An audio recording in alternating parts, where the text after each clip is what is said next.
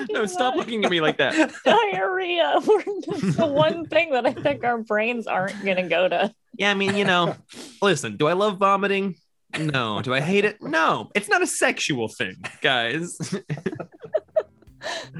On the topic of sexual things. Yeah, let's talk about some comics. Uh, Yeah. So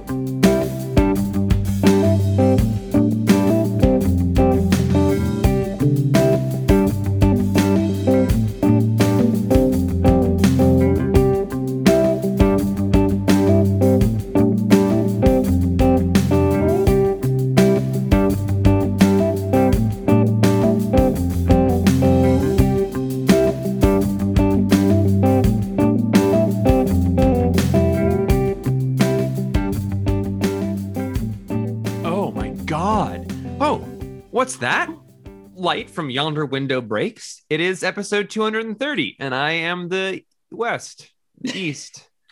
Perfectly acceptable podcast 230. Welcome, Bellingham's premier pop culture podcast, brought to you by three people that love each other almost as no, three people who love comics almost as much as each other.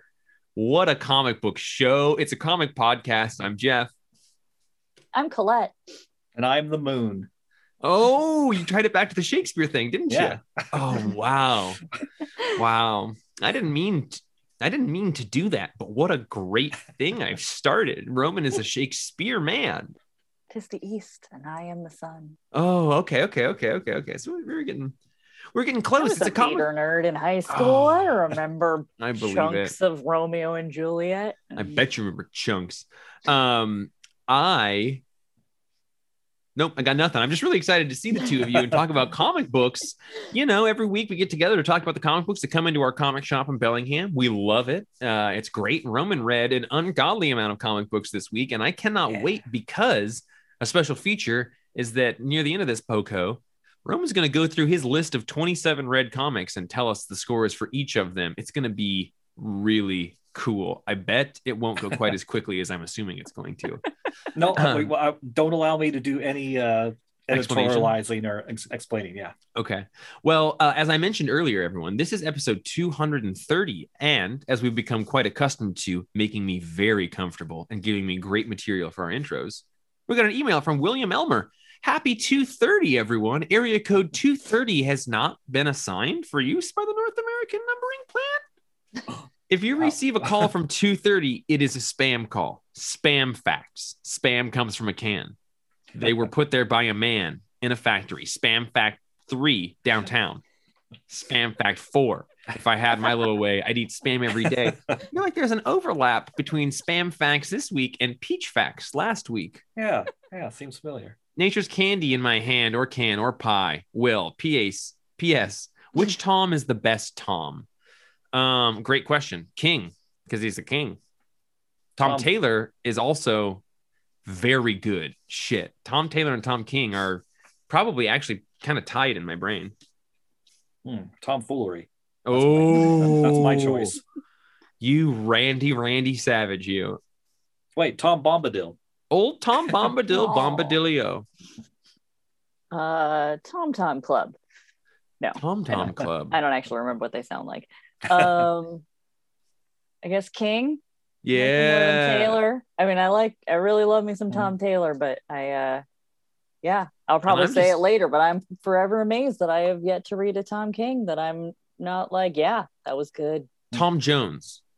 Oh, That's a musician, new, right? Pussycat? whoa, whoa, whoa, whoa. That's what you brought us, Will. Thank you for that moment. That moment brought to you by Will Elmer.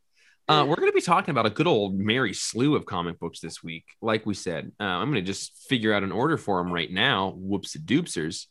Um, I think that based on Im- seeming importance of it, uh, first we're going to talk about Planet Size X Men number one and New Mutants number 19, some Gala books. And Colette can chime in about X Corp there because I, I hadn't read X Corp. Um, we're also going to talk about Supergirl, Woman of Tomorrow. Love it. Uh, we're going to talk a little bit about Heroes Reborn, number seven, End of an Era. Nightwing, number 81 by one of the Toms. We're going to talk about Represent. Roman, who wrote Represent? That was an online digital first series. It was released in uh, physical print. Was that all the same writer or was that uh, Um, a merry band? It was a merry band. Oh, One, two, three, four, five, six different writers. how stupendous. Um, yeah, yeah. Maybe I'll talk about Venom. Maybe Colette will just sort of rain sunshine down on all of us. Plug those holes of comic book me? knowledge. Yeah, you're a little little sunbeam. You're like that Nirvana song that covered that band song by the Vaselines about Jesus doesn't want me for a sunbeam because we're not. We're all ornery. We're all ornery. That was your moment of Nirvana. That was what I do. I, uh, I bring it all back to Kurt Cobain as often as I can. Um, guys, any anything we need to cover before we get into this? Roman, Colette, Roman, Colette. I don't know. I'm Uh. s- I'm still all like totally chilled out from spending a day out on my porch reading comic books in the sun with Mm. no child or anyone else around for hours. It's awesome having a toddler, but I bet it's really awesome when that toddler's gone for a day or two. It makes that time by yourself with nothing that you need to be doing so much better. It's uh, got to be a little bit give and take, right? You're not super pumped. He's hooked on smack out there, waddling around with his leather jacket and sunglasses, getting into trouble. But it's also nice to have two days of your own. yeah, you know, I I'll clean him up later. Yeah, I'll get him clean, Yeah. just like a dookie mess. Oh, I've gotten Um, really good at cleaning poop out of stuff. Let me tell you. One of my best friends just had a baby, and I went over and picked up laundry from her, and I was doing it, and I like pulled out a onesie that had like a little green newborn poop stain on it, and I was like, Jared, look at the little so being a being a new parent makes you long for weird moments of nostalgia, and it like makes some weird shit cute. I have and green. no desire to ever do that again. Okay, I just before we talk in depth about Planet Size X Men, I need to share a kind of astounding thing that happened to me about it. I read this book. I made some assumptions going into it. I thought, like, I've loved Hickman's X Men run so far. This has been touted for like three months now as the most important and big X Men book to come out since Giant Size X Men number one. So I started reading it and I was like, this is pretty good. Some of the dialogue feels a little bit weird. Like Hickman's trying to be a little bit more in depth like kids than he usually is. Like you're trying to use youth talk more than normal. Finished it, and I was like, that was like A minus B plus Hickman rating. Went to work the next day, and Justin was like, how weird that Gerry Duggan wrote that instead of Jonathan Hickman. And I was like, what? like clearly you're mistaken and whipped the book out. And sure enough the whole thing was written by Gerry Doug. i didn't even check the creators because i was so certain that there was no chance this huge x-men book was going to not be written by hickman. And i thought it was good but it, i was like it's not it's not that knock you in the face hickman good but then for Gerry Duggan it's like an a Yeah. it's like a high a book It's for Gerry really duggan good for Gerry Duggan. yeah, yeah. exactly I I found out a couple days before reading it or getting it, and I was like, oh man. And I I spent a long time on the first few pages because I kept finding myself just comparing it to what I would think it would be if Hickman was writing it. But not in a way that was like this just isn't as good kind of it was just kind of like okay this isn't actually okay this is actually pretty oh okay okay i mean it's not quite as um gripping as it as some of Hickman's X-Men stuff would be, but was- intellectually tantalizing, you know, Yeah, like he it- like he could do a thing where he, excitement within it wasn't really there. It was Yeah, he- interesting, but it wasn't exciting. taps into like uh, an intellectual analytical insight insight part of my brain that just lights up when I retake my stuff. And this didn't really have it. I thought it was very good still. I mean, I thought it was good still. I thought it was good still. I, I liked it. But yeah, I, I do. I think I had the most enviable position, which was thinking it was Hickman.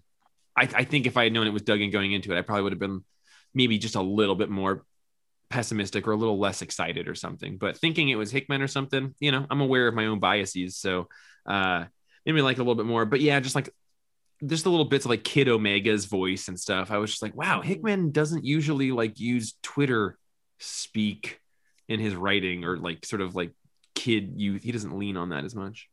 Yeah, I was, Roman. ki- I was, ki- it's weird. I, I was kind of in a halfway between the two of you because I expected it was Hickman, and then when I looked at the cover, I noticed it wasn't, and, I- and I was I just kept on wondering why didn't Hickman write this? It's Right? Such a big important book. Shouldn't he have done it?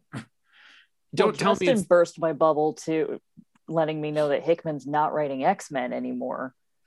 That Oh. Duggan is taking over the oh. X Men title, and that Hickman's not doing anything until Inferno comes out. And I was like, oh, yeah. I Isn't Yeah. Inferno like next month or something though. It's- no, it's, like September. yeah. oh, it's- really? it's oh, coming up, but dang. and I don't know if he's not writing anything until then, but because like they it was announced when he wasn't writing to be the main X-Men book, it was that he's gonna be writing something else instead for the X-Men universe. So we don't really know yet. But that being said, this issue made me more excited for the Duggan X-Men run than I would have been Mhm. prior because I do think this was pretty good and did feel like Duggan's been doing Marauders. Um, and that book I do like more than a lot of the X books coming out, but it does have a very kind of unique voice, as most of the X books do, like kind of operating uniquely in a different pocket of the X Men universe and kind of doing a different thing. And so I was I was uh, worried that you know it would feel really different, but I, I I think he's got the chops to make it feel at least pretty in line with what Hickman has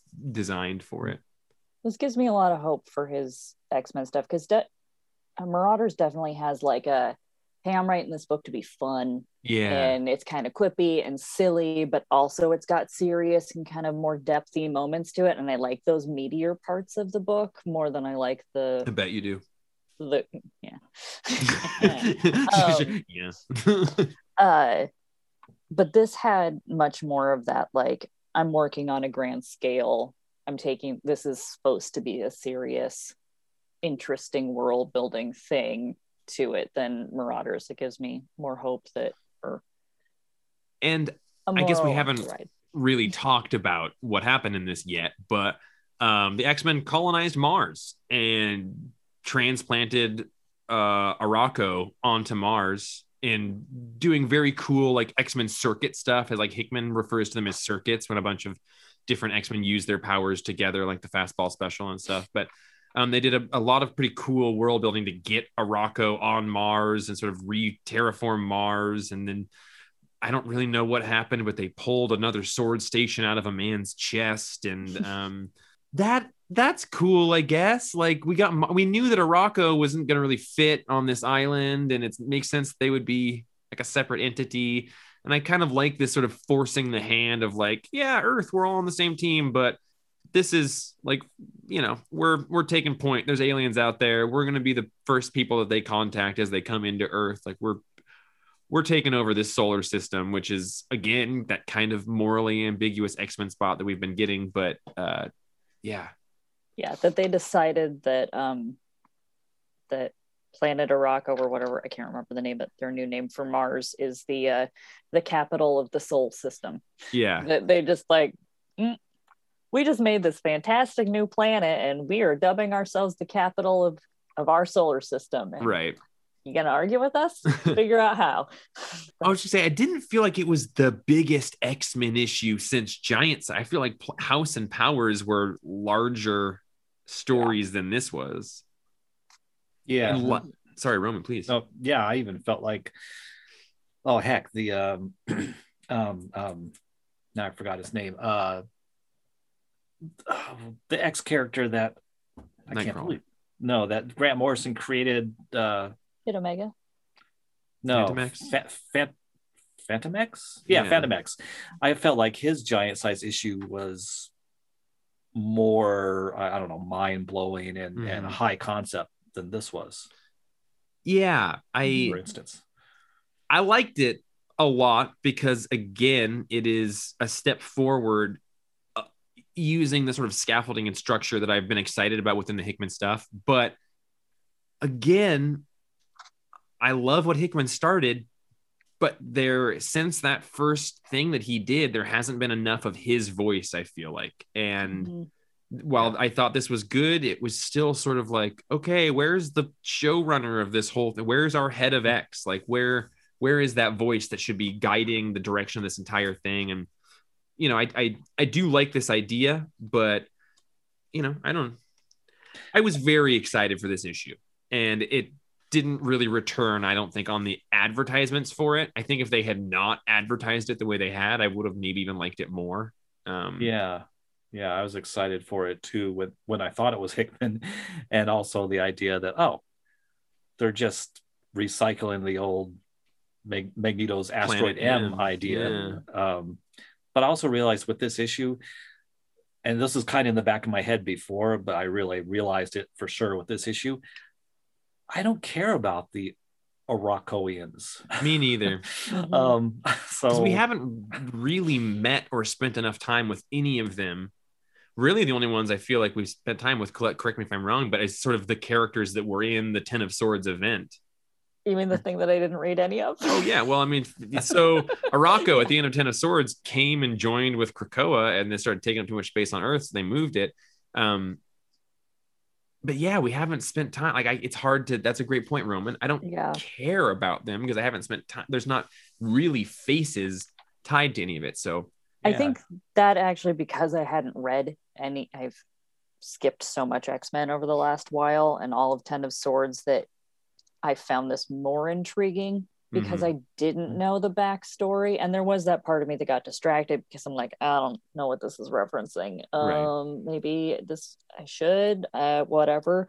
But so the Arakoians or Arakans or whatever they go by. I like by, both of um, those. I love all those. uh, they seemed more interesting to me hmm because I didn't have any backstory. So it was like, oh, this is a new, okay, this could be a cool new person. Oh, this could be a cool new thing. Um, yeah, so I think that was a slight benefit actually not having any baggage. It, it gives that a little bit more of the like wonder, excitement, or hope to Mm. it than I- the, oh, these people. But New Mutants, I thought was pretty good. This one was written by uh, Vita Ayala, and you know I've liked these gala issues, although none of them are moving the story. For I guess they're moving their own. It draws a distinction between what these events are. You know, Ten of Swords was, um, you know, a very different event than this one was. So Well, I always think it's a really hard balance when you've got when you're mixing a whole bunch of series to do an event to make sure that if someone doesn't want to read the whole event, they're not buying a comic that they're just going to be like, well, this makes absolutely no sense. And I'm going to be forced to buy a whole bunch of stuff if I want to know what's going on. Or the ones that are so disjointed that it just feels like, why did you waste time on doing an event tie in?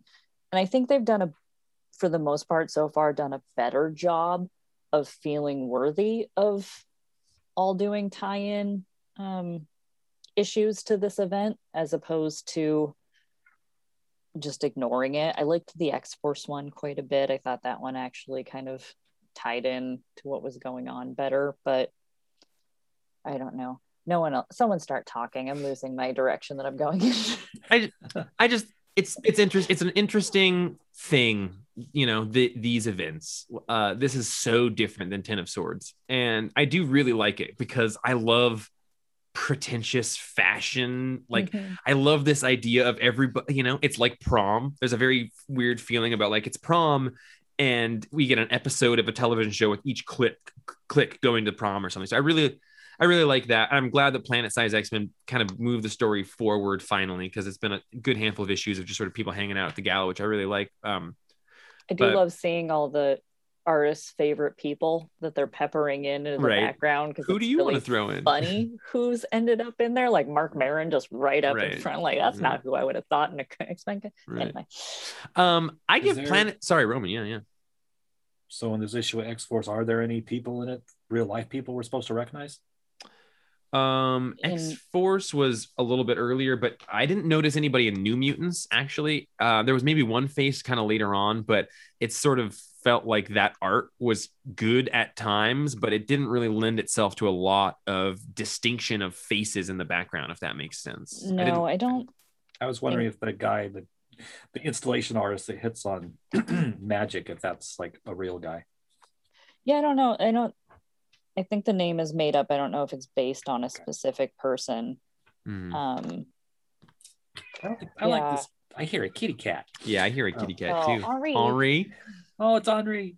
Henri. I like the way this is set up better too. Um, I, I wasn't super impressed with the actual gala issue, but I've really liked each of the individual issues of the respective titles that filled in the holes that that were bugging me in the gala issue. I'm giving Planet Size X Men. I'm going to give it an 8.5. I thought it was a really good comic, progressing a story that I've liked a lot forward a bit. It didn't have a lot of the bells and whistles that make things a 10 for me in this X Men world, but I liked it a lot. I'm happy to be reading it. And New Mutants is just going to go into that whole gala hole of like, yeah, they're it's kind of an eight as an event, I would say so far, but hardly even event really. Um, I'd Um, give. Oh, sorry, go ahead, Ron. Oh, go ahead. No, go ahead. Uh, I'd give Planet Size X Men an eight and a half. Also, it was it was a solid book. I enjoyed it. It wasn't like oh fuck that was so good, but much better than a lot of stuff I've read and and really pretty cool. Um, and yeah, New Mutants was, you know, it was one of the better X books in my opinion. Not my favorite, but not bad. Roman, what did you give score wise on these ones? Consult the Uh, chart. Pla- yeah, I am. Planet Size X Men, I gave a seven. New Mutants, I gave a six. Nice. Nice. Did you have a particular complaint about Planet Size X Men? Or is it just not great? Oh, just I think you you said it. I just it wasn't as like cosmically moving as I expected it to be. I mean, it's cool. It sets up interesting things. I mean, how is the rest Earth and the rest of the Marvel universe, uh, solar system race is going to react to, you know, the X Men basically claiming Mars. But when there's a Hickman book, or what I think should be a Hickman book, I expect to feel it in my prostate. And I didn't feel Yeah. this one in my prostate. So Yeah, yeah, I didn't. I was like, Uh, oh, Magneto's cool. and you got a sense you got a sensitive fr- prosty. You got a frosty prosty. I do. I do. I do. Pro- my prostate sense is tingling. oh god, I love that. Roman's prostate sense. Did we did all three of us read Supergirl Woman of Tomorrow? I would bet that we did. I'm gonna read it tomorrow. Oh no, You no, know, tomorrow is a state of mind more than anything, Roman. I definitely read it. tomorrow, tomorrow. Oh. Um so I don't gosh, I feel bad. I have read a fair amount of Supergirl comics. I've never loved any Supergirl comics. I so in classic Tom King fashion, he has written, I mean, recently Strange Adventures starring Adam Strange, uh, Rorschach starring Rorschach. Those are his two most recent books. Both of those are things that if you would ask me if I want them, I would say I don't really. I would much rather have Tom King writing a different story. Um, and both of them have been phenomenal. Mhm. And this continues that trend of being like, oh, Tom King's writing a like a Supergirl book. Okay, I will read any Tom King book, and I'll probably read the entire series. But I wasn't incredibly excited about this. I thought it was really, really good. I don't love the t- the pros in this are like they kind of they're almost like Conan esque. Like it's not sword and sorcery fantasy stuff, but it feels like that to me and that's not a type of writing i like a ton um but i liked it a lot in here is that did anyone feel at all like that in the writing of this or is am i way out No, there it's I- kind I- of got a voice yeah, I, I know what you mean. It did feel. I mean, I would say it it is basically sword and sorcery, fantasy except sci-fi mix. Except it's Supergirl and she's got a ship. and that always just kind of bounces off me a little bit. Um but there was one particular scene in here which was just I, at first i could not i couldn't understand like why did she go here to a red sun? Like i don't get that. I was like oh it's because she wants to get drunk for her birthday and she can't get drunk under a yellow sun. That's fucking rad. It took me several like, a little bit longer i think than i was supposed to to get that. But the the shot where it's the full page shot of her with the sword oh, it's so beautiful. it's so beautiful. And the blue, the blue is a lighter shade of blue than Superman is typically drawn with, or Supergirl, or any of those characters anymore. And it, like I got a full on flashback to being a little kid and looking at like I had a Bugs Bunny McDonald's toy where he was like flexing and you could clip on the Super Bugs outfit that he had. and like just being a child and remembering like kind of being blown away by the iconic nature of that costume. I don't feel that really ever with a Superman comic, but this issue, seeing her and her costume and that sort of lighter blue the whole time just reminded me of like being a kid and seeing the super family. So that was when it really hit me for me as a book that I really was enjoying. I'm curious what your takes on this were. Well, I definitely had the same thing going into it. Like I, I was like, I don't, haven't really read any Supergirl. I don't really care about Supergirl. It's Tom King, so I'll definitely read it, but I don't think I'm gonna buy it. I'll just, you know, read it for the podcast or whatnot. And goddamn, if he didn't pull another one out that I really loved, I keep waiting for something to be one of these newer books of his to not be something that grabs me completely. And and damn, it was I really liked it. I um I really love that every time one of these new series comes out, it's a different feeling book. Totally. He's definitely playing with genre and really goes into writing that genre. He doesn't write the exact same way, just with a different setting. I hope it's flattering to you that she reminded me of you while reading it. Oh my. Just like, you know, kind of a gruff, swearing, drinking, throwing up, kind of self-loathing person on an adventure. Like I, I get on board with it, but I'm like, I'm like, yeah, you know, I uh in that Jessica Jones realm of character. She feels mean- a little bit like a Jessica Jones in this more so than a Supergirl. Is this at all what Supergirl does Supergirl usually swear this much? I'd be more interested if this was Right, the I- character that I was expecting to read. And I, for me, it was like, cool. I'll kind of just tabula rasa. This will be my Supergirl. well, I, I am flattered uh, by that comparison because I really liked her in this. And I just thought that, like, yes, it is vi- written in a very specific fantasy style dialect and everything. But I, for how many words and what font, tiny font was on these pages, it read way easier than I was expecting it to. I totally agree about that. I'm very hit and miss with sword and sorcery for me or fantasy. Sometimes I love it. A lot of it I can just pass on, but this was I really enjoyed this quite a bit. And the art is so Yeah. pretty. Bilquis such Evely. a pretty book. who has done some like Hill House books and some like Vertigo stuff recently. I can't remember exactly which ones, but um, we have seen their art. Um, Roman, where were where were you on this as sort of my Supergirl expert? hardly a Supergirl expert, but I did really, I loved the old Peter David Supergirl series, um, and I haven't been, ha, ha, I haven't been super into her Oh, in recent in recent years. Um, so and this surprised me too. I mean, one of the things, like I have to tell myself with all DC titles now, it's it's the what whatever the term is the Omni Cheddarverse. uh, uh, yeah, the Omni Cheddarverse. So like any story doesn't matter continuity. It's like it's just another version. Because at first I was like, "What? Supergirl's older than 21. Is this a flashback? What's going on?" But it's just a different Supergirl story. Um, I liked it.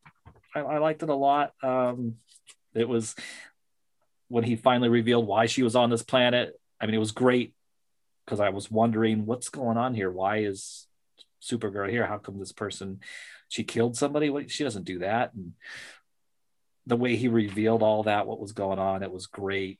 The Krypto stuff was great and touching and and hell of a cliffhanger. I was like, oh my god, hell of a cliffhanger. No spoilers, I guess, but yeah, uh, hell of a cliffhanger in this issue. I I have no choice but to read issue two. yeah, yeah, definitely. And I went into this thinking hairs. thinking I don't know if I care about Supergirl that much to stick with it for a whole series, but yeah, since it's Tom King, I figured, well, I'm reading another Tom King series. And And, it, it's only eight issues as Right, opposed which to is the usual weird. 12. Yeah. yeah.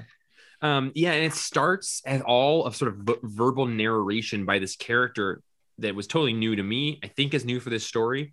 Yeah. but like a very wordy, um, yeah, explanation in a fantasy manner from a stranger. Like I was just like, this is, is this the first Tom King book that I don't read? There's, uh, you know, and then and then once the voice for Kara kind of came out, I was very very on board for it. But I would give this a like a pretty high score. Again, you know, I don't love super wordy comics, and it's not because I'm lazy and don't like words. It's that I like when comics allow me to be the primary storyteller and kind of make it my own and interpret and put things on a comic book. But I don't hate it if it's well done wording. And I think mhm. this was really well done. Like the way that like the very verbal nature of this protagonist that we've met and the way that they're offset by Kara as just this like kind of drunk, self-loathing, self-destructive person. Like I, I anyway, I, I think that it really worked, and I It Yeah. it did. I felt like, I mean, I guess I was kind of expecting that just from a glance because I was like, oh, so this is verbose like Rorschach often is. But I realized as we're talking about it, he put about three issues worth of world building and character He did. development in this, and he did mm-hmm. it so well it doesn't feel like three issues. Yeah, no, you're totally Yeah. right. It Colette's point of like it was very wordy looking and then paced incredibly well. Like that's Yeah. that's to a T. I feel like what my experience with it was. The Yeah. character that's talking so much to the young girl i can't remember her name already but um it feels so fitting for her to be having this deep narration like it Mhm, yeah. seems it is very character based and not just we need to fit a lot of exposition in here to get the story along so we're going to have this character thinking all of it it's very like she seems she's she's young and she's carrying this vengeance and she seems like the type that really needs to think strongly and highly of herself and would be creating these robust it's like when a middle schooler journals Right. You know, like you know the like five volumes a week of their inner thoughts and everything but you know and not as um i don't i can't think of a, a slightly respectful term for how terrible Sophomoric. uh thinking you're super deep when you're not. Holy God. I think I'm gonna give it I think I'm gonna give it a nine, which surprises me. If you had asked me earlier if I liked it more than Planet Size X-Men Arakko Mar Marfolk, um, I probably would have not thought so, but I'm gonna say nine on it.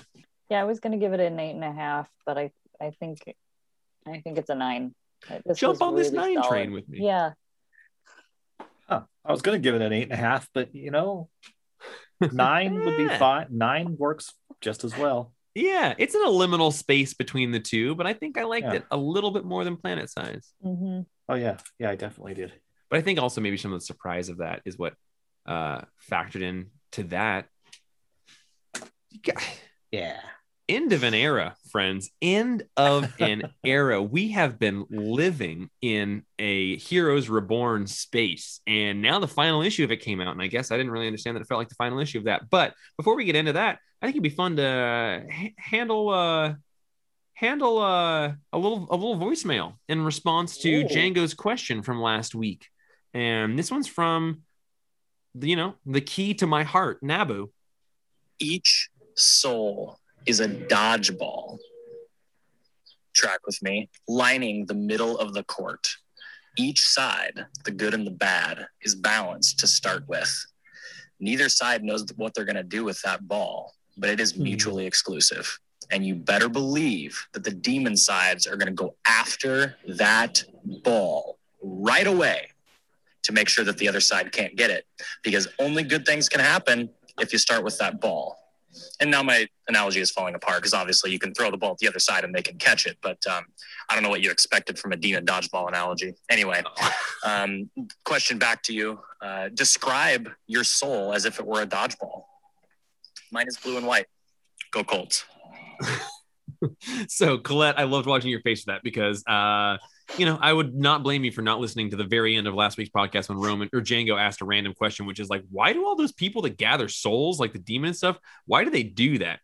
Nathan, I like that idea. You know, the more souls you have, the more you can do it. It's like dodgeball, right? All those dodgeball, you start by running up to the middle line and grabbing a ball and then throwing it. It's is it a currency that makes a ton of sense? I don't know. I just heard Roman fart. Um, but I love the idea that that one's there. So if your soul is a dodgeball, um, I feel like I'm going to do Roman's soul. Roman will do Colette's soul, and then Colette will do my soul. Roman, your soul is um, it's earth tones. It's like uh, it's like kind of browns and mauves and like earthen greens with a giant phallus that almost turns it no longer a dodge ball. It's like a it's like a not an ice cream cone because it doesn't point on one end, but it's it's sort of like that. It's a horrible thing to throw, but it's maybe one of the most appealing dodgeballs that you can get. So Roman, if you wouldn't mind explaining what Colette's soul would look like as a dodgeball. Uh, Man, I com- I completely forgot about what Django's question. I was like, I was listening to that boo. I was thinking, what's he talking about? I have no, Yeah. I, I have no context for this. I remember. Um, I don't know. I picture Colette's soul as as Giant phallus. well, no, I was I was picturing like some kind of leather zippered hood, but but Whoa. underneath that you undo the zipper and it's it's just this shiny light like like coming out of the the the leather mouth hole. I kind of think that's really, really on point. Like you're a deep BDSM mask, but you just exude positivity and kindness and a deep willingness to be vulnerable and sensitive. I love it. Yeah. But that's also Roman's dodgeball, frankly. I, I take mine back. That's Roman's as well. Oh, see, I like the idea of like my dodgeball. You described it. That phallus, you, it's like those dog toys. You can really You can really for a long huck distance. 'em Yeah, is yeah. exactly the word I wanted to use. Um, Colette, let's round this thing out with my soul. Oh God, this is some heavy pressure. Yeah. Oh. Well, I said like a phallus for Romans, and he said a bondage mask for you. So like it's a pretty low bar. Oh crap, I always blank in situations like this. Uh well, Jeffries is, you know, um I honestly it's been a really long time since I've interacted with a dodgeball, so I can't even remember what they're supposed to look yeah. like. But um so so Jeff is some sort of a uh, it's a purple and aqua blue Oh. um ball Oh. um and it's um really worn like Oh. really well loved. So some of the colors worn off all over it and really just soft and squishy but it's got a like a pretty solid center to it. It's it's strong. It uh it's it's soft enough and tender enough on the outside that it doesn't quite grasp that it's actually a really stable good solid You're gonna make um, me cry. I think. I don't know why I'm so worn, but I think it's you mentioning on just sort of all the personal trauma we all go through, and I just But I'm gonna that- cry. it's that perfect ball that I'm starting to remember playing dodgeball that like it's soft enough on the outside that if it hits you, it's not gonna hurt so bad. It's gonna you're gonna know you got hit, you're out, but you're not gonna have a big old welt if it hits you like on the Like a face or something. ball. but but it's got that solid enough thing that you can really catch it without it like bouncing off of you or like if you're trying to ca- it's gonna it's gonna soften it's gonna like it's gonna want you're gonna be able to hug that damn ball and Like it's a be so good to you Like a And, goddamn uh, berry. I'm flattered and I let it go I love you both. Um, so right before we go into Heroes Reborn Seven, I do just really want to quick spoil. We talk about spoilers. Like, gosh, I forget to mention we need to mention spoilers for comic. But anytime we're going to talk about one of the Marvel shows or movies, I'm like, all right, spoilers. I don't want to piss anybody off. But um, Loki number two episode came out. We talked about the first episode. I liked it a lot. That first episode. What I forgot to mention, one of the things that I really love about it is the soundtrack it's like an old sci-fi movie. It's got a whole bunch of like high-pitched synths that are just sort of like beautiful, fuzzy, warm notes that are being sent to the moon or something. It's this there's a really interesting soundtrack that's going on in, in this show. Second episode didn't have quite as much of it because I think that, that that instrumentation I love so much is kind of tied to the the TVA or whatever. Um, but uh I uh what do you guys think of episode number two? I felt the same. I didn't like it quite. I mean, I liked it, but I didn't like it quite as much as the first episode. I, I guess maybe because the first episode it's all so new and you're introduced to this world and blah blah blah, and that's getting all set up. I did like in this one that the my favorite part was when they went into the uh, mall or grocery store, whatever that place was, and the adventure in there. hmm I actually really liked all the stuff with the being back at the TVA with the records and going through all the all the Mm. old paper records, and I really love all the art direction for Yeah. the TVA world and all of that. That's starting the first episode. I sat there and I told Jared, I was like, "This better be fucking weird," and I really love how stylized and weird all the TVA stuff Mm. is.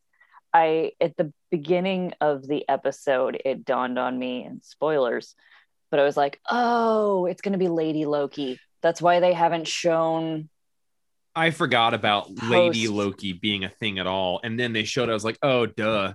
Yeah. yeah. So the whole episode, I kind of kept getting distracted by all the like the times that they were intentionally making sure they were saying he's going to be doing this Yeah. or like not showing and i was like and then the reveal for lady loki i was like i had one of those things that i try never to do which is the like well that's not what she's supposed to look like in the comics but like it seemed so far from right.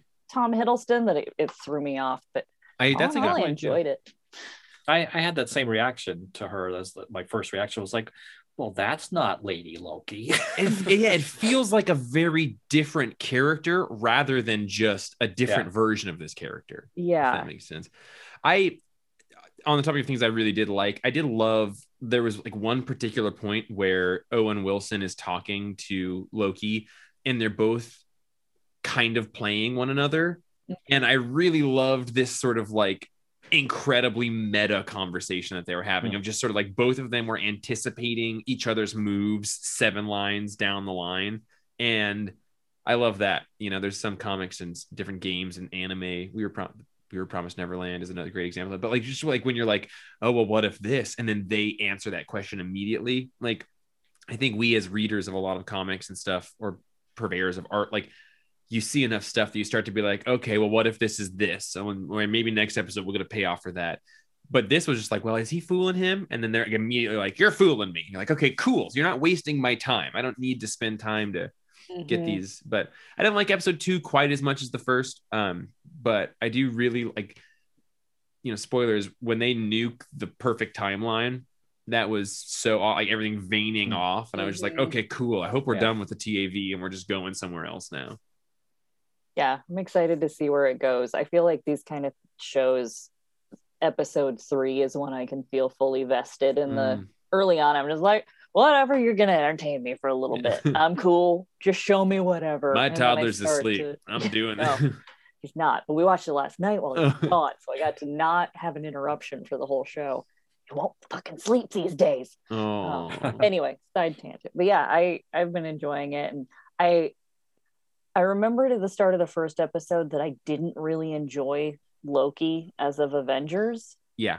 and thor and i i remember not quite getting why so many people loved loki at that point in the movies so it's been a little bit of like okay can we get him a little closer to the person that you evolved him to being that was more more I don't like liked, him. but- I don't like that character, but I do think this story that they're telling is like Yeah. enough time travel meta stuff that I'm pretty into it.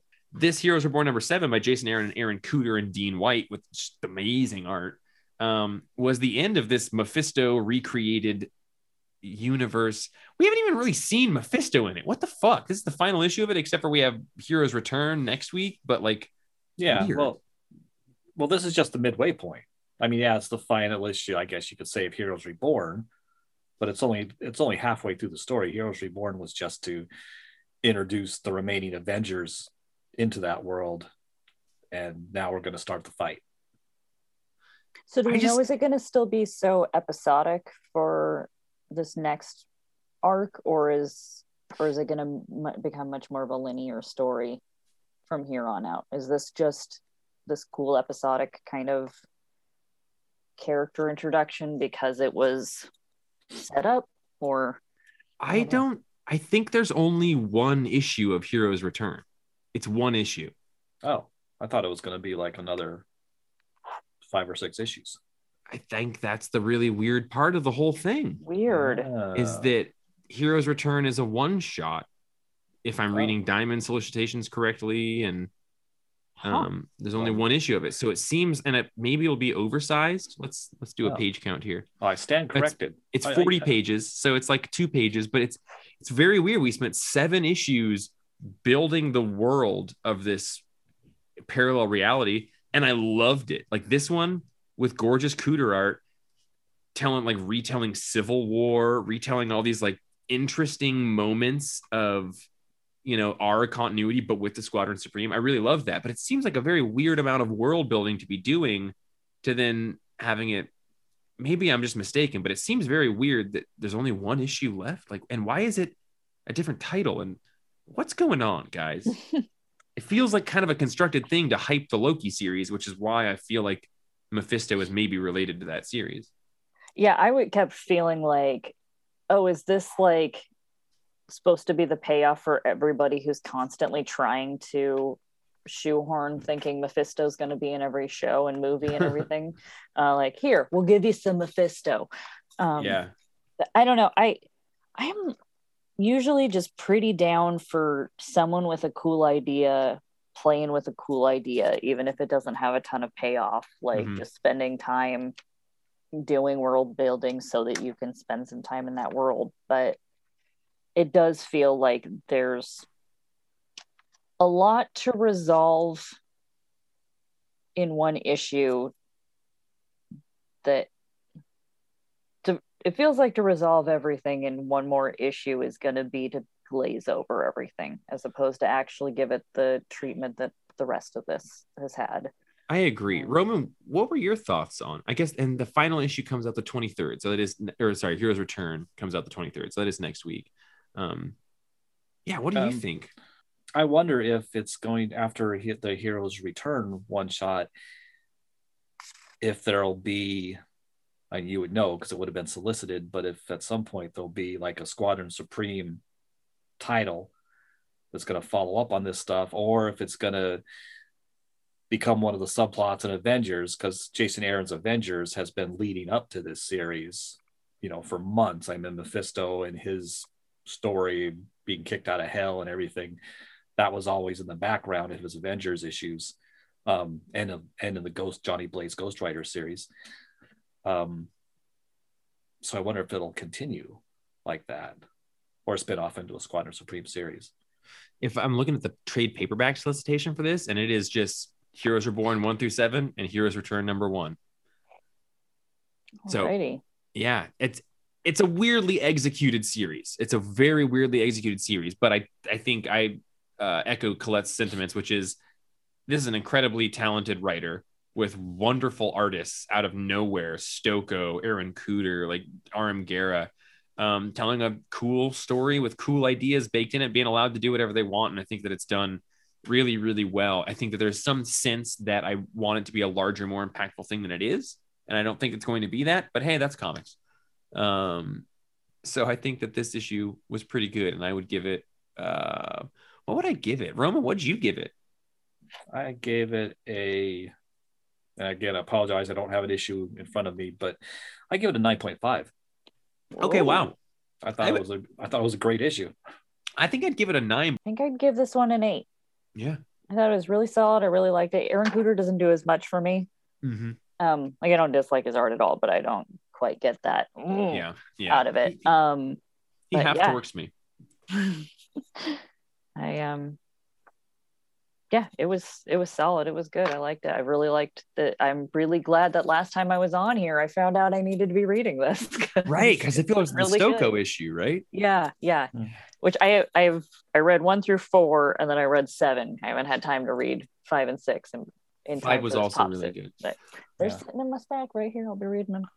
I don't like weekly comic series from a comic book store owner perspective because they're really hard to order and really hard to get right. And generally, it just means that stores overorder them. But I've actually really looked forward to getting an issue of this each week because each one has, again, almost in the spirit of Gala, not moved a, a giant story forward. It just keeps being little one shots about the different characters in the Squadron Supreme that also tells the story of this world.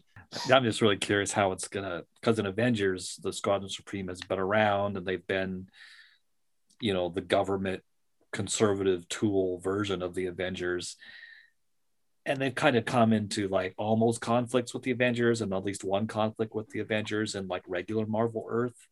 And then that all somehow leapt into this Squadron Supreme, no Avengers universe. So I, I yeah, I bet he's going to continue some of the Squadron Supreme stuff in his regular Avengers title. Although we keep getting solicitations for this World War She Hulk is the next big Avengers thing with Jason Aaron coming. So Romy, did you read the um the Alpha Flight tie-in that came out this week for Heroes Reborn? yeah, the, also, yeah, the Weapon X and something flight. yeah. How was that? I I really loved the little bit of that in this. And Yeah, it it was pretty good. I mean, especially the stuff with um with Wolverine. I mean, that one, Wolverine actually kills Hyperion, but he's only able to do it because Shaman enchants Wolverine's claws, so they actually can cut Imper- Hyperion. Um, but things go horribly, horribly wrong, and it's awful. I gave I gave it a I gave it a well, actually I gave it a six. Before we go into our next book here, which is Nightwing, and we're going to go into those Roman scores uh, later. I'm gonna I want to read this uh, email that we got from the wonderful, beautiful Andrew Carlson, the fourth, I guess fifth, because Colette's is, you know, Colette is officially the fourth member of this podcast, but Andrew would be the probably the bump to fifth, you know, because he's not on it all the time. Um, but uh, you know, he's Fox, he's friend of the show, right? You know, like he's he's the I like unofficial that fifth member. Elevated status besides Fox. having a number. Fox is the special title. They, He is. I, I couldn't agree more. And he says, Holy shit, Nightwing is so good. Tom Taylor has packed so many emotional punches while also casually introducing two new characters, one of which looks absolutely terrifying in this issue. Not to mention the twists. I won't spoil the end of the issue. I'm sure you guys won't. I'm sure you guys won't. Hmm. But it's a shocker, and I'm so freaking excited to see where it goes. Thanks for everything you do, Fotsworth. Fots, I think we're gonna spoil it. I do. I I think I appreciate the idea of not doing it, but I'm excited to actually talk about the spoilers um because I think it's a big thing. He says, "P.S. Babs has the best shirt during the Bitewing scene, which is true. I couldn't wait to talk about that. Did everyone notice that shirt? yes. It's a zoom in panel of the Batman slapping Robin panel from the Silver Age or maybe before Yeah. the Silver Age. Um, he says, PPS, Demon Days Mariko was gorgeous. Future Treasury Edition, you think? Colette, I think you're the only one. well, no, I'm sure Roman read it, but you want to do me a real quick? Oh, Roman didn't. So Colette, Oh. 10 seconds. Mariko, go. Oh, um, this was good. I have the problem whenever I'm reading these. I did this with the X Men one too. That I spend too much time trying to place who the characters are, um, and it distracts me from the story. But it's pretty, and it starts off confusing, but the story actually explains the confusing stuff as you go, and I liked it. And and Mariko's that Mariko that Wolverine was engaged to. If you can't remember who she is, The most I had to look humiliating thing, most humiliating thing happened to Django and I this week. Working on Tuesday, everything was kind of going wrong. We were there real late, as I alluded to earlier. Django and I wrote write the email that goes out to everyone on Tuesday and send it out. And one of the books we plugged was that book, and it's Demon Days Mariko by Peach? Momoko. No, not even fucking that. It's just the word Mariko right there made us write. Oh my god, we love Mariko Tamaki. And just like ah man, female female writers that are yeah, you know, No, also that- Asian. I we fucked that up, and I feel really bad about that. But uh, we immediately got an email from somebody being like, "Yeah, you totally referred to Peach Momoko as Mariko Tamaki that whole time." I was like, "You're right, we're assholes. Holy fuck!" But it is a book called Mariko. Fuck, we fucked up. But anyway, anyway, sorry. Um, your score for that, Colette. um, I would give it a seven point five. I would give Nightwing for- yeah. 81 a 9.5. Who? What? I would give Nightwing 81 a 9.5. Oh, we're Oh. not even talking about it. We're just going to. Score? I just wanted to lead with a score. I wanted to see what you guys thought about that crazy thing. It's not a 10, but it's fucking. I do think that this is my favorite book I read this week. Supergirl was great. I think like anytime that this book, any week this book has come out, it's been pretty close to my favorite book of the week. Yeah. Um, and it just reminds me of exactly what I think comics should be, which is a wonderful story that comes out once a month with art that I love, with writing I love, about characters I love following. The entire fate of the entire DC universe doesn't hang on this book. It's just localized to this character, his town, and the people around him. I just, I, this is great DC comic books. Like this is just what I feel like they are in my brain and what comic books have always been. Um, and and I I really liked it. I really like the art. It's almost David Aja esque at times. Um, you guys can rain on my parade if you'd like, but there's I- they name the dog in this and it's Bitewing, and I'm very into that. but also Haley, right? Yeah, but I bet Yeah. it's gonna be Bitewing. It's it should be It's, by it's both. It's both. Yeah, I yeah. loved the um, can, and she can't have two names, like or Yeah. whatever that line was. Sorry, Roman, Romy. yeah, Yeah. Oh no, no, no. Yeah, I love that too. I, I, plus Barb's follow up dialogue where she was like, "I have three. Uh, yeah, I gave it an eight.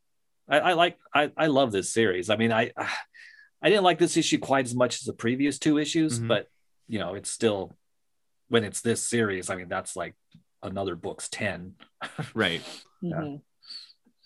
What And I, sorry, please, your thoughts oh, are I. I, I was, I was, I was just, I don't know what to think about the about the final shot, I'm like, oh, it can't Okay. be. It can't be. It's it's got to Well, be so- a trick. So right before we go into that, one one thing I do want to say is that I love that we're living in a sort of will they won't they Ross Rachel, you know Barbara Dick Grayson thing. I love that. I know we've explored that relationship. Things have gone poorly. They're not together, but also comics. Everyone's frozen in amber. Ross and Rachel weren't together for eight seasons or whatever. Like I'm you, I'm just really into the presence of those two and the friendship that is there and and then I love wanting them to be together because they're both so awesome and I don't actually have that level of interest in a possible romance in pretty much any comic book out there except for maybe Tom King's Batman and Catwoman stuff. But I like I just really like the way that those two characters interact in this book. It's not super romance it's just they're buddies and they have a past and they rely on each other and I love it. I love when you can read about a bond or just any time that a bond between two people is clearly so strong that whether they're it's as a friendship or as a chosen family or a romantic relationship, it kind of doesn't matter because the Mhm. bond is what's important. yeah And it's de- and this I feel like is depicted in that way that it's like, okay, maybe there, you know, there there's that banter, but also Roman and I flirt with each other. Like It's true. you I love like, watching it um, um but like it's just such there's so much depth between them and, and, that's so nice to read to your point, there's not been like much romantic, really anything in here. However, it's also not really portrayed in the way that's like, yeah, we dated and it didn't work. Like it Mhm. doesn't seem like a closed door. It's just that, like you said, there's lots of ways that people can be important to one another, and this one doesn't have a name, but the importance is clearly there. That was a really, really well, well put, Colette. thank you um but yeah i love this and i i think i would give it an eight and a half i it wasn't my favorite issue of this series so far still made me start crying in the middle of the damn thing Yeah, when all the boats showed up. when all the boats showed Yeah. up, I'm like, clearly the boats are going to show up, and then they started showing up, and I started fucking crying. Dude, so the like, part man, this was just perfectly laid out just to make you feel. When you know something's coming and it can still make you cry, Yeah. is good writing. the part that like slapped me was the just everything was great but two-thirds of the way through three quarters of the way through when nightwing breaks into the apartment and he does the four panels of shoving the stick against the window and using the other stick to cut it out and then pull the stick it's just four panels of non-verbal visual problem-solving comic book storytelling i love comic books and i love when they are just being comic books those are the moments that lean on that david aja kind of graphic design, satisfying story. Like I just Yeah. I love that. I love that. I love not being told what's going on. I love being like, yeah, you'll get it. Here's some pictures. Like I fucking love that. And I love diagram type imagery in Yeah. a comic when it's done right. I will say there was this random teeny tiny little i think it was supposed to be a zoom in to a show like a close up of what is happening with heartless in Yeah. their fight but it's just a weirdly tiny kind of detailed picture right where my thumb was when i was holding the book and i was like what what's going on Halfway up that page though, the whole panel of him throwing the stick and then the the singular moment of that guy catching the Uh-huh. stick, there was such a feeling of a change in momentum. Like it was like throwing, and then it was just like no sound effect needed. That panel made the sound of thunk. Absolutely gorgeous. Roman, you want to spoil this thing for us? Oh my gosh, like that that's a lot of pressure. Sorry, thoughts and everybody, but okay, I'll spoil it. Yeah, spoil me. Um, so at the very end, this this so I'm trying to remember because again, I don't, I don't have the copy in front of me. Um, Boss Zucco's daughter, who's just been elected as the like puppet mayor Yeah. of uh, Blüdhaven, um, she reveals to Nightwing that she's his long lost and unknown sister. Dun, dun, Love. dun. Love it. And I like that she have seen she seemed morally ambiguous going into this. And this doesn't Yeah. define that, but this had the feeling, and of course, you know, this book came in and we were all excited to read it. And then it turns out that it's going for $30 online because our store is online. So we have to put them all somewhere else secret so that a bunch of people in Florida don't order it all. so none of our subscribers get to read it because they always always Florida. milk us for their 3.99 copies that they can sell for $25 but um yeah it's almost out of spite i want to like spit all over it or something or just like yeah this is my copy it's got my hair oils all over it but um but yeah like we don't you know they we had to pull them all and anyway it's it's it's so good. You could feel the magnitude of it. Like oh wow is that a big deal? Is that her first appearance? That's that's is this i love the idea of dick grayson having a sister. I'll take it.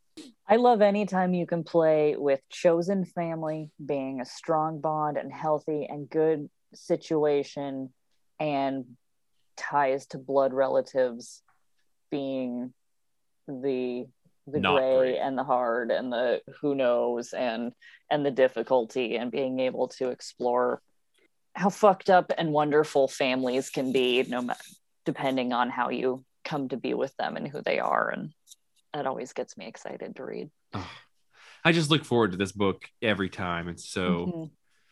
So awesome. Um, in the world of DC as well, Roman, you read Represent, which is a collection of digital first issues that came out as an oversized physical issue this week. That's that's very cool. How Yeah. how was it? You said this was good. It, it was, and I wasn't even because I don't pay attention to digital comics. I wasn't even aware that this existed until we got the the couple copies we got, and it was very good. There's uh, it was six issues, so six separate stories in here, totally unrelated to each other.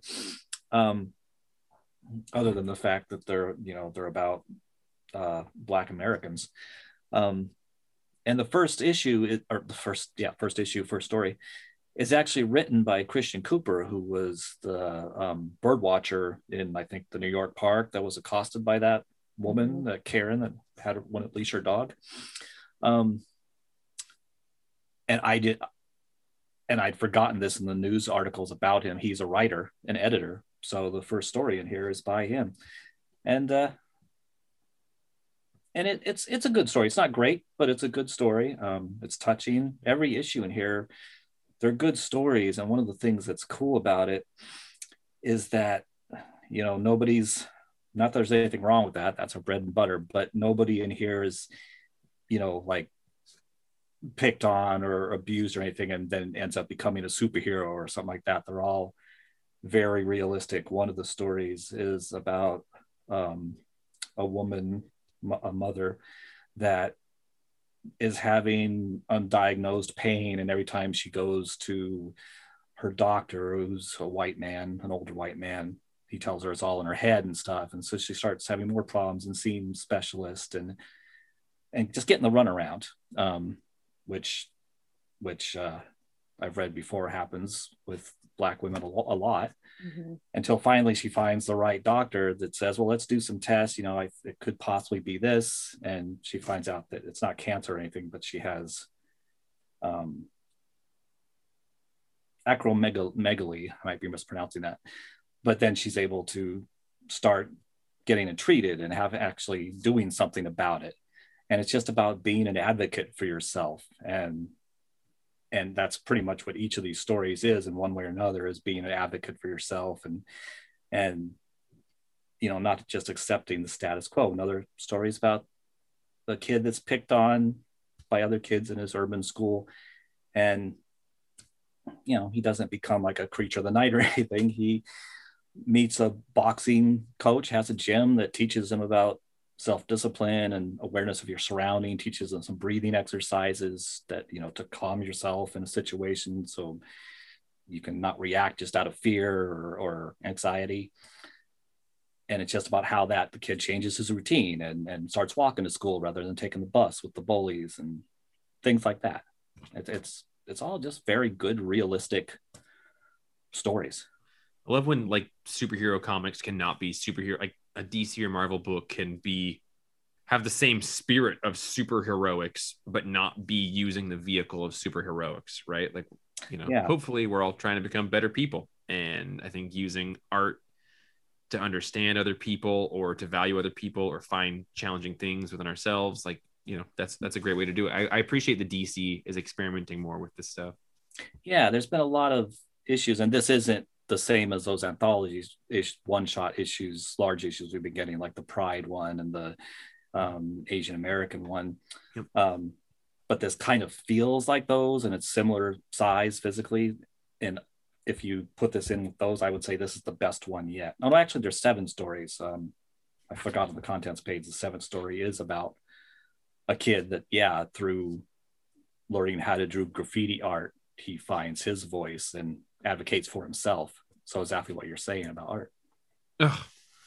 Oh, I fucking love it, Roman. Thank you. Uh, what do you? Well, you know what? Let's save the score for when we get your massive score Oh, okay. rundown. Um, I'm just gonna very briefly talk about Venom 200. Colette, did you read Venom 200? I did not. Roman, you read Venom 200?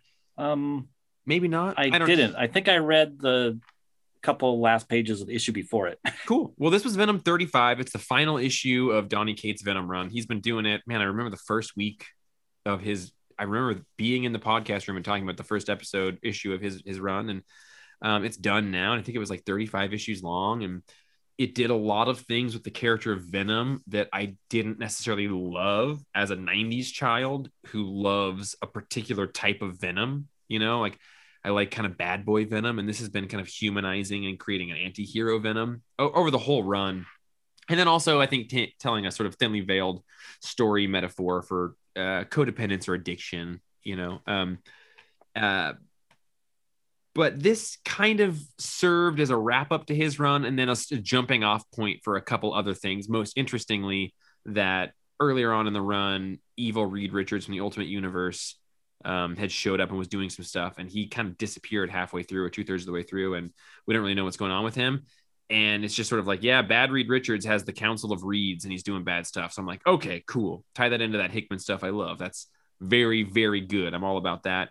Um, but yeah, you know, ultimately his kid becomes Venom, and now he's like a god who can mentally tap into any symbiote in the entire universe. And you know, I don't love that stuff as much, but I do think that it was a fun run and it just did Donny Cates stuff. Worth wait, 35, 30-ish issues. Like what is I think that's the longest Donny Cates story there has been, if I had to guess. I don't I can't think of a longer Donny Cates book. So it's interesting to see him tell a long form story. And interestingly, I kind of think that I came out of it feeling like he writes better in short stories. Like I think he works a little bit better having a beginning, middle, and end almost plotted out, like a five or six issue thing, a la God Country or some of the events he's done, Silver Surfer Black, the Thanos book. Um, so yeah, it's interesting. He's a he's a really unique writer. One of my I'll say favorite because oftentimes they're so much fun to read his books, but uh, it's interesting to see that yeah, he I think he has a maybe a tendency to be a little bit better short form storyteller. And I can't think of a lot of writers I would say that about.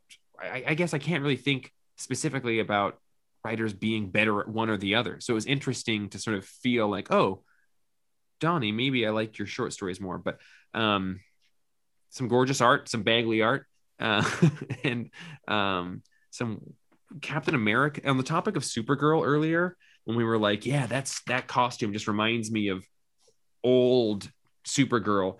The Captain America drawn in this, I don't know what it is. I don't know if we just haven't seen him in this kind of classic costume in a while, but just looking at Captain America in his blue and white with like the white star on his chest and the vertical red and white on his abdomen and like the the mask being so cowly. I was just like, yeah, that's Captain America. Like that is my Captain America, and I love it. Like doesn't look like uh, he's not doesn't have a beard. He's not chainmaily. It's just like, yeah, you're like you're like Spider Man, but with a red, white, and blue costume. Um, so Yeah. I would give Venom 200 slash 35 um, 7.5. I like that it did a lot of different things. Some stuff I didn't like as much as other stuff, but you know, even the, even not loving aspects of it, it kind of I appreciate that because it kind of informed a greater opinion of this guy's work and sort of what he does well and what he maybe doesn't do quite as well. And um, Donny Cates, I just really like you. I really like you. I hope that you keep doing stuff. I'm not really at all excited about the Flash Thompson Venom book that's coming out of this, but um, Hmm. yeah, that. Um, Colette, do you want to house clean with me? What do you? Is there anything left in your house that you want to talk about? Um, what else did I read? Uh, I read two things that were pretty blah. Um, I read uh, Compass and the Cauldron of Eternal Life, um, presented by Greg Rucka. Um, Whoa. Uh, he didn't write it though. It's two. I can't remember if in the afterword it said that they were friends or brothers, but um, Robert McKenzie and David Walker, not David F. Oh, Walker. Okay, I was gonna say one. David Walker. I, I thought it was David F. Walker the whole Mhm. time, and I was like, okay, this is different, very different for his usual stuff. And then in reading the back, it's like two guys that Rucka met through Twitter, and then ended up in Australia and spent like, you know, went to get drinks with them and spent most of the night talking, and was just like, you guys have good ideas. I'm going to support you in making a comic. I love that. Um, but uh, and art by Justin Greenwood, who did the second two volumes of Stumptown. Um, colors by Daniela Miwa, and uh, letters by Simon Bowland. And it's a um, uh, it's set in oh, where was it? Uh, twelve forty two. Um, it's definitely like a spot in history and stuff that I'm not as familiar with, and it was kind of unclear at first. I would say read the afterword first because it actually does a really cool breakdown of the history, and they say that they're going to do for every issue they want to talk about the things that they actually pulled from history and what was fiction in here so that people can actually like learn interesting stuff from the book without being confused about what's fiction and what's not um, but it's a um, Baghdadi adventurer and scholar woman who's kind of like a Indiana Jones in Wales, trying to find um, some sort of artifact, and her old friend comes in and swoops it out before she can get to it. But then it turns out her friend is working for Genghis Khan, and there's uh, the main character ends up in this Welsh town dealing with this lord who is an actual historical character. It not the greatest comic I've ever read, but it was actually pretty good. And like, you know, it had some structure issues. I was a little confused, but I think if I'd read the afterword first and been able to place the time period and stuff, it, it would have read easier. I, I enjoyed it. It was pretty good. I'll Yeah. definitely keep reading it. It Um, sounds cool. Yeah, I'm surprised you didn't read this Roman. This is totally a Roman. I th- I don't even remember seeing the cover. I, Oh, we've got like quite a few copies. no, maybe I saw the cover and I I don't know. I didn't like the cover or something. Yeah, it's, not new a great book, cover. No, it's not a great cover. The interior art is way better than the cover. I mean, you know me. I love me some heavy shadow, super Mhm. brushstrokey Yeah. art. Um, but yeah, it was solid. I'd give it a, I'd give it a seven, and I think it's definitely worth um giving it a go and giving it a few issues to see if it grabs you. And like Greg Rucka is an amazing writer and has a great vision for things. Also loves kind of like embedding history into his work with like old guard and stuff as well. And um, that sounds that sounds really rad. I love it's got it's almost like a scholarly approach to it. Mm-hmm. yeah, I'm- I'll definitely read that now. Yeah, it's got kind of a Doctor Who kind of quality to it that you're you're learning something with a fictional story taking you Ooh. through the real life stuff. We're all Doctor Who fans. We yeah, are. but I, it's definitely yeah. If you're a Doctor Who fan, it's definitely got that kind of a story vibe to it. But I love that they actually break down in the back, like, hey, here's our actual historical references that we used for this fiction story. So I'm pretty excited to do this crazy thing, which is that Roman read in his classic Roman fashion way more books than anyone has. Ever in the history of life. I just like you have less days off than I do. Um, so between your two jobs, so I don't know how you did it, but in a timely fashion, Roman, just Um, title score, title be- score. right- right before we do that briefly, yeah, can I- absolutely. can I say I'm I am really curious to like to hear Braden talk about this because I read the first issue of the Great Gatsby at, adaptation that has a Oh, gorgeous yeah. cover, It is, yeah. Mhm. but you guys referred to it earlier. I've actually never read the Great Gatsby. I've never Oh. seen one of the movie adaptations. Don't know the story. yeah, I've had a copy since high school, but I've never read it. I really Um, like that book. Yeah, I it was love one a the. lot of classics. Yeah, yeah. You guys Yeah. referred to the green light, and I was like, "Hey, yeah, that is in the st- that's what that is on the cover." Okay, I get that now. I didn't realize that was the green light across the lake, um, because they mentioned that, and of course, the first issue. It's a pretty quick It- read, Roman. If you can is. read twenty some books, and one of them out. being Great Gatsby, chapter Yeah. one of three or whatever, then Yeah. you can probably Yeah. read them. well, this first issue was pretty good. I am intrigued. I guess I've never read it because I I've always, I guess I've always felt like, well, it's about these fucking arrogant rich people. What do I care? It's it's not. And it's not. and I actually think that what it is about is something that you would be very into. ah, Um, Okay. okay. I think you'd also resonate quite a bit with um. Oh God, why am I blanking on his name? The narrator, yeah, Is it Tom? Nick. Nick. Or- oh, Yeah. yeah. Nick something, Nick uh, Galloway or something like But that. But I also think that you would very much vibe with what Gatsby is about and kind of what his Huh. sort of ultimate story that you come to. But also maybe reading it through the comic will be great. I, but that's surprised me you haven't read that. It's very rare that I've read a non-picture book that you haven't. Yeah.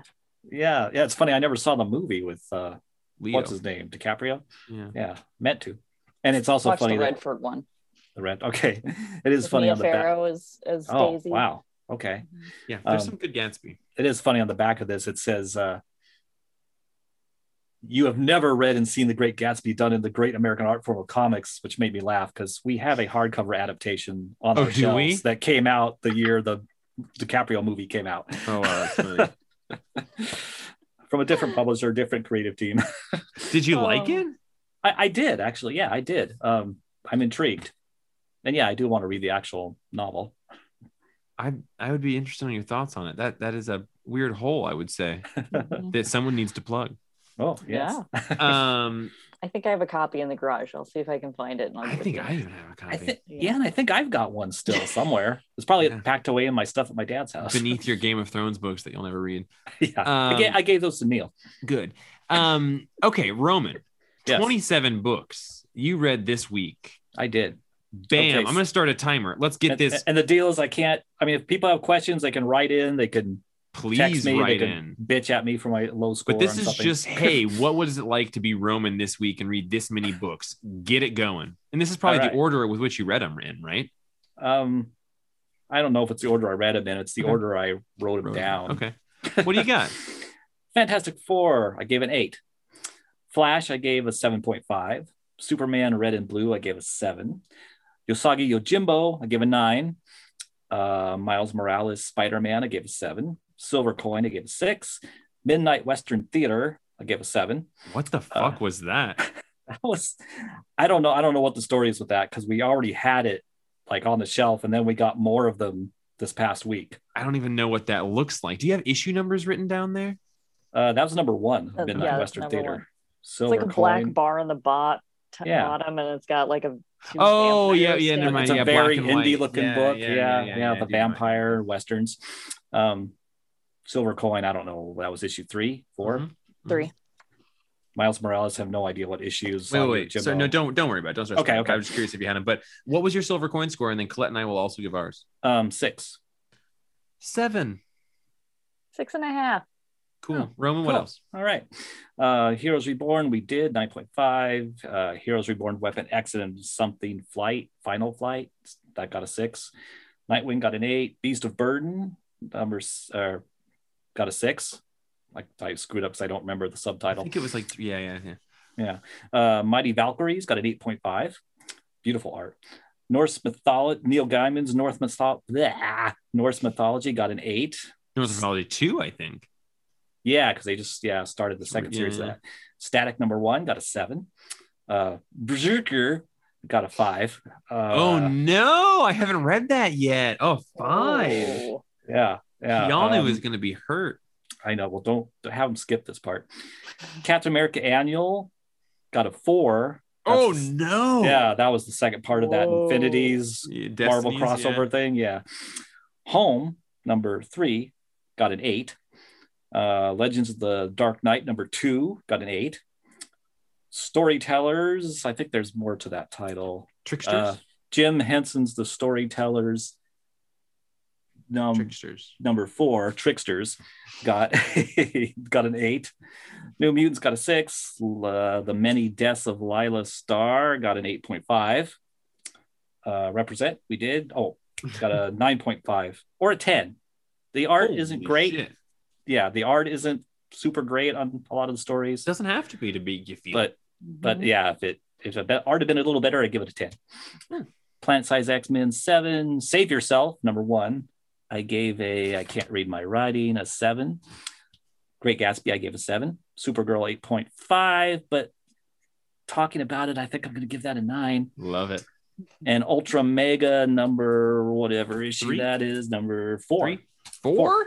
Four I'm an issue behind. gets a six. Is And that was all 27? That uh, yeah, that was it. Wow, Yeah. geez Louise.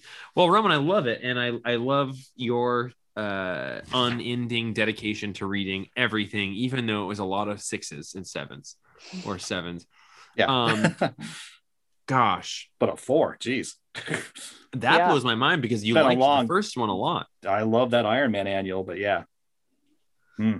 I haven't given a four in a long time. Mhm. No, I love when you But give Roman me a four. four. is like a me too. Yeah, I mean, me Cap, too. Cap, Cap Django was saying, negative four. yeah, Cap was saying things. I was like, come on, Captain America wouldn't say that. Come on. um a lot of things to look forward to. I'm excited for Heroes Return next week. I don't know where we're going to be in Gala next week, but I bet there'll be something pretty interesting there. In that case, everybody, I feel like the three of us are probably going to go home and go do those special things that we do after the podcast every single week. And I love it. But um, I just super adore the both of you. I'm really glad have gotten to talk to both of you this week about the comics that you read. Um, hearing what you both like and don't like always makes me enjoy things more. And I love that. You're both wonderful.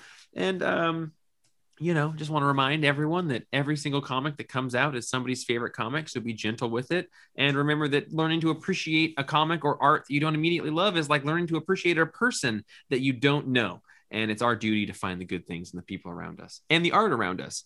And I guess, uh, I guess, yeah, you can write us an email. Oh my God.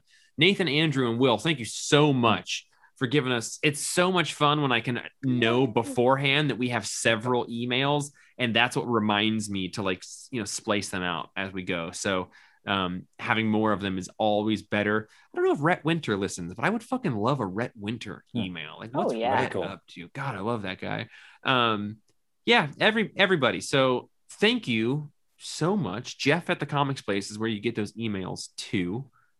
Um, Colette and I are starting uh, an episode by episodes Friends rewatch podcast, and um, that will be coming out starting next week uh, with the one the with the one the one that starts it all. I think is the the the one with the first episode is what we'll be putting out.